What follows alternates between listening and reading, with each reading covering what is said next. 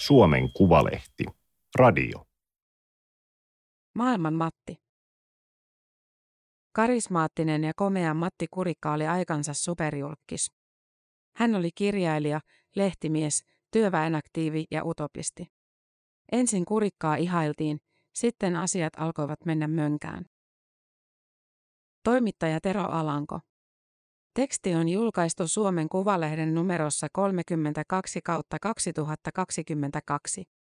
Ääniversion lukijana toimii Aimaterin koneääni Ilona. Antti Tuurin romaanissa Taivaanraapiat, Otava 2005, Matti Kurikka puhuu siirtolaisille Imatran haalilla New Yorkissa.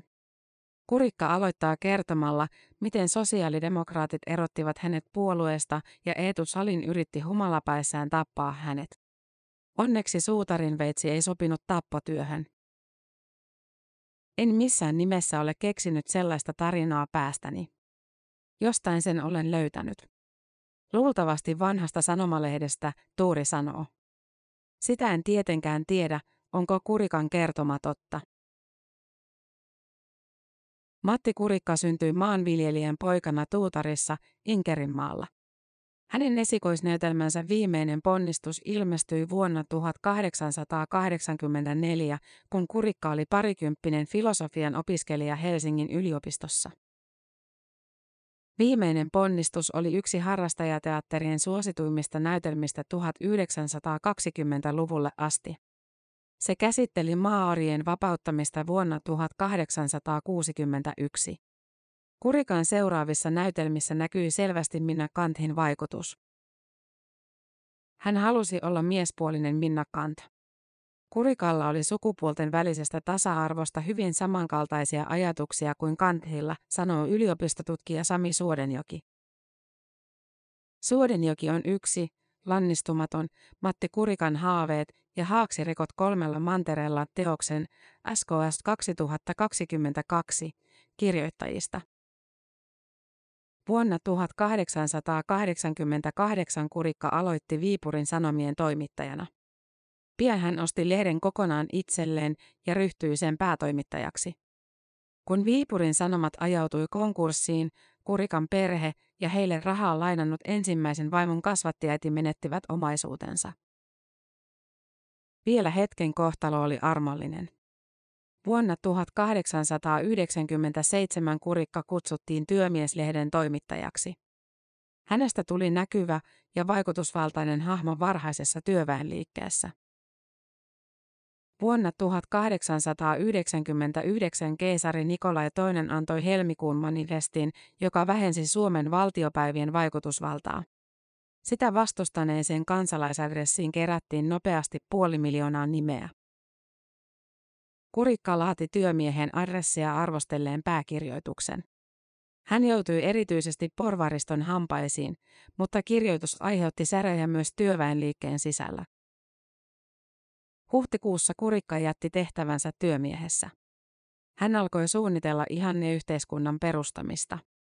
Sopivaksi paikaksi valikoitui Australian Queensland. Utopioiden perustamisen syyt olivat usein poliittisia tai uskonnollisia. Matti Kurikan omalaatuinen idealismi nojasi sosialismiin ja teosofiaan. Myös tolstoilainen rauhanaate oli hänelle tärkeä. Karismaattinen kurikka ja hänen ensimmäiset seuraajansa saapuivat Brisbaneen lokakuussa 1899. Heidän tarkoituksensa oli osuustoiminnallisen maanviljelyyhteisön perustaminen. Siirtomaahallinto markkinoi Queenslandia paratiisina, mutta perillä suomalaisia odottivat raskas ruumiillinen työ ja huono kohtelu. Australian juttu on tyyppiesimerkki siitä, että ihmiset eivät tienneet mihin olivat ryhtymässä, Suodenjoki sanoo. Asioita ei oltu mietitty loppuun asti. Eikä ollut vaihtoehtoa, että valitaan Suomesta porukka, jolla on just tarvittava osaaminen. Sieltä tulivat ne, jotka tulivat. Metsää raivanneiden ja ratapölkkyjä tehneiden suomalaisten telttaleiriä kutsuttiin Eldoradoksi. Monet miehistä olivat kuitenkin laiskoja tai tottuneita kevyempiin hommiin. Pian ryhmä hajosi jatkuvaan nälkään ja riitelyyn. Kurikka oli kuitenkin varma suunnitelmistaan. Suomeen en enää palaa. Olen siellä kuin kotka häkissä, hän kirjoitti. Kurikka vietti Australiassa vain kymmenen kuukautta. Siellä ollessaan Kurikka sai kirjeen, jossa hänet kutsuttiin Kanadaan. Hän lähti matkaan elokuussa 1900. Kanadan itärannikon Malkosaarelle Malcolm Island perustettu Sointula on tunnetuin suomalainen utopiayritelmä. Matti Kurikasta tuli Sointulan presidentti ja pääideologi. Sointulalaisten tärkein tavoite oli kasvaa hyviksi ihmisiksi. Sointulassa elettiin vailla kirkollisesta pimeyttä ja holhousta. Alkoholin käyttö oli saarella kiellettyä. Myös tasa-arvo oli Kurikalle tärkeää. Sointulassa miehet ja naiset saivat samaa palkkaa. Äidit hoitivat itse vain sylivauvoja. Isompien lasten hoito järjestettiin yhdessä. Kaikesta huolimatta naisten rooli Sointulassa oli ahdas. Heidän mahdollisuuksiensa kenttä oli merkittävästi pienempi kuin miehillä, Suodenjoki sanoo. Vuoden 1903 alussa Sointulassa oli noin 250 asukasta. Miehiä oli tuplaten naisiin verrattuna. Se aiheutti ongelmia. Kurikkaakin syytettiin Helsingin Sanomien julkaisemassa yksityiskirjeessä nuorempien ja sievempien naisten anastamisesta itsensä ja kätyriensä käytettäviksi. Tammikuussa 1903 tapahtui suuri tragedia. Yhteisösunnan tulipalossa kuoli 11 ihmistä. Monet jäivät kodittomiksi. Harva yhteisö toipuu sellaisesta tapahtumasta. Siitä lähdettiin laskettelemaan alamäkeä. Kun asiat eivät sujuneet, rupesi tulemaan henkilöriitoja ja arvostelua. Jotkut epäilivät tulipaloa kurikan masinoimaksi tuhopoltoksi, jonka tavoitteena oli tuhota taloudellisista ongelmista kärsineen Sontolan tilikirjat. Silti kurikka voitti ylivoimaisesti helmikuussa 1904 järjestetyt presidentinvaalit. Syksyllä 1904 kurikka jätti Sointulan. Hänen porukkansa perusti Vancouverin lähistöllä Sammon takojen yhteisen. Vuotta myöhemmin kurikka oli jo Suomessa. Lokakuun lopussa 1905 Matti Kurikka organisoi Helsingissä suuren kansalaiskokouksen. Sen jälkeen Suomessa alkoi suurlakko, laaja kansannousu keisaria vastaan. Lakko kesti vain viikon, mutta seuraukset olivat valtavat. Ensimmäinen venäläistämiskausi päättyi, Suomeen tuli yleinen ja yhtäläinen äänioikeus sekä yksikamarinen eduskunta. Toki myös Kurikka tahtoi kansanedustajaksi. Matkassa oli kuitenkin mutkia. Kun Kurikan sukset menivät lopullisesti ristiin SDPn johdon kanssa, hän erosi puolueesta ja perusti Suomen sosialistisen reformipuolueen. Kurikka ei selvästikään ymmärtänyt, miten suomalainen politiikka oli muuttunut. Hän luuli karismansa riittävän, mutta niin ei käynyt. Myös Suomeen levinneet tiedot Sointulan tapahtumista söivät hänen uskottavuuttaan, Suodenjoki sanoo. Suomen ensimmäiset eduskuntavaalit järjestettiin maaliskuussa 1907. Kurikka sai vain muutamia satoja ääniä eikä päässyt kansanedustajaksi. Se oli hirvittävä hokki. Hän yritti uudestaan 1908 ja 1909, mutta mikään ei auttanut. Mies oli maineensa hukannut ja eduskunnan ovet pysyvät kiinni. Matti Kurikka oli muuttunut työväenliikkeen sankarista pilalehtien vakiohahmoksi. Pilalehdet olivat merkittävä media ja kurikka ihanteellinen tyyppi niiden tekijöille. Hänen ulkonäköönsä, persoonallisuuteensa ja epäonnistumisiinsa oli helppo tarttua. Ihmisten oli myös helpompi ottaa vastaan yksi pilapiirros kuin kokonainen lehtiartikkeli. Suurlakon jälkeen Suomessa alkoi osuustoiminnan valtava vyöry. Myös Matti Kurikka havahtui siihen. Ensin Kurikan porukka halusi ostaa Kuopiossa sijainneen tilan, mutta sille ei myönnetty lainaa. Vuonna 1908 osuuskunta osti Suutalan tilan Porvoon liepeillä. Ryhmän rahat eivät riittäneet lainan lyhentämiseen ja projekti levisi muutamassa kuukaudessa. Oulun lähistöllä Pohjanpelto-osuuskunta aloitti samaan aikaan Suutalan kanssa. Kurikka ei osallistunut sen toimintaan, mutta kävi Oulussa esitelmöimässä ja seurasi tilannetta kirjeenvaihdon välityksellä. Pohjanpelto raivasi käyttöönsä 10 hehtaaria maata. Tilalle alkoi muuttaa asukkaita lähikunnista. Silti homma tyssäsi nopeasti. Syynä olivat taas talousongelmat. Yhteisöillä ei ollut liiketoiminnallista osaamista eikä muita keinoja toimeentulon ratkaisemiseksi. Se oli pääsyy, miksi hommat menivät pieleen kerta toisensa jälkeen, Suodenjoki kertoo. Keväällä 1909 Pohjanpelon maatalossa syttyi tulipalo. Porvarillisen Kaleva-lehden mukaan palovakuutusta oli juuri nostettu. Se antoi aihetta epäillä, että tulipalo oli tahallaan sytytetty.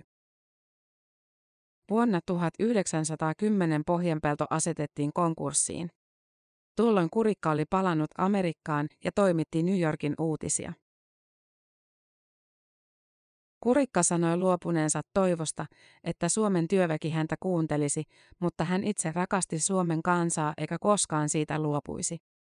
Sen takia meidän olisi herätettävä henkiin Suomen suoja, kerättävä rahaa ja hankittava kiväärejä ja tykkejä ja kuularuiskuja ja lähetettävä niitä Suomeen, koska siellä koittaisi pian sellainen aika, että ihmiset nousisivat pitämään puoliaan Venäjää vastaan.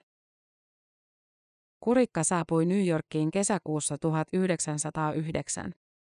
Antti Tuurin Taivaan raapiat romanissa kerrotaan, miten Kurikka yritti kerätä rahaa Suomen suojayhdistykselle. Kurikka näki sen vallankumouksellisena organisaationa, joka toimi Amerikasta käsin venäläishallintoa vastaan. Tolstoilainen pasifismin ideaali oli hukkunut jonnekin matkan varrelle. Suomen suoja ei saanut kannatusta ja lopahti nopeasti. Jotkut kurikan vaiheet olivat suorastaan komediallisia. Etenkin sen takia ne minua kiinnostivat, muistelee Tuuri. Ennen kirjoittamista Tuuri tutkii aiheitaan ja henkilöitään perinpohjaisesti. Taivaan raapioissa esimerkiksi Kurikan paluu Amerikkaan on ajoitettu oikein, toisin kuin Kalevi Kalemaan pääosin mainiossa elämäkerrassa Matti Kurikka, legenda jo eläessään, 1978. Taivaan raapioita kirjoitettaessa Amerikan linjojen historialliset matkustajaluettelot oli jo digitoitu. Niistä selvisi, millä laivalla ja missä hytissä kurikka vaimonsa ja tyttärensä kanssa matkusti. Etsin dokumenteista lähinnä yksityiskohtia, joita on hyvä laittaa kirjaan. En halua sotia sitä kuvaa vastaan, minkä dokumentit antavat. Muutenkin pyrin selvittämään ihmisistä mahdollisimman paljon ennen kuin käytän heitä romaanihenkilöinä. Matti Linnoilla on kuullut tarinoita Matti Kurikasta lapsesta asti. Kurikan ailitytär oli hänen mumminsa. Linnoilan isä, Osmo, puolestaan teki 1930-luvulla pro-gradu-työn Kurikan yhteiskunnallisesta ja valtiollisesta toiminnasta. Linnoilla itsekin on selvittänyt Kurikan Amerikan vaiheita. Kun Kalemaa kirjoitti kirjansa, mummi eli vielä. Käsittääkseni monet Kalemaan tiedot perustuvatkin pitkälti keskusteluihin isäni ja isoitini kanssa, Linnoilla sanoo. Viipurin Sanomien konkurssi oli raskas asia lähisukulaisille ja vaikutti osaltaan Kurikan ensimmäiseen avioeroon. Silti Aili Kurikka muisti isänsä aina suurella lämmöllä. Linnoillan mukaan Matti Kurikka ymmärrettiin herkästi väärin. Pyrkimykset olivat vilpittömiä ja hyvää tahtovia, mutta niiden toteutus tuppasi jäämään puolitiehen. Myös monet Kurikan ajatukset muuttuivat ajan myötä. Hänen kirjoituksistaan pystyi näkemään, mitkä asiat milloinkin innostivat. Hän oli spontaani ja vauhdikas ihminen. Olen ajatellut, että nykyaikana hänellä saattaisi olla ADHD-diagnoosi, linnoilla pohtii. Kurikka innostui herkästi ja halusi kehittää monia asioita yhtä aikaa. Toisaalta häneltä puuttui harkintaa ja jalat maassa organisointikykyä. Matti Linnoilla on käynyt Sointulassa kahdesti. Jälkimmäisen kerran Sointulan satavuotisjuhlien kunniavieraana vuonna 2001. Sointulassa asuu nykyään noin 600 ihmistä. Heistä monet ovat suomalaisten jälkeläisiä. Muutamat jopa puhuvat suomea yhä. Sointulassa on jänniä historiakerroksia. Vietnamin sodan aikana sinne asettui iso joukko kutsuntoja kotimaassaan Yhdysvalloissa vältelleitä hippejä. Se on vahva kerrostuma, jolla ei ole mitään tekemistä suomalaisuuden kanssa. Matti Kurikka ei koskaan hylännyt ihanne-yhteiskunta-aatetta. Hän suunnitteli jopa Sointula-koulun perustamista Amerikkaan. Siellä ihmisiä kasvatettaisiin utopia-ajatuksen ymmärtämiseen ja hyväksymiseen. Viimeiset vuodet Kurikka asui Penkere-farmilla Connecticutissa. Hän menehtyi syksyllä 1915 sairauskohtaukseen raivatessaan reittiä tilalleen. Euroopassa raivosi ensimmäinen maailmansota. Tämä oli Suomen Kuvalehden juttu, Maailman Matti. Ääniversion lukijana toimi Aimaterin koneääni Ilona. Tilaa Suomen Kuvalehti osoitteesta suomenkuvalehti.fi kautta tilaa.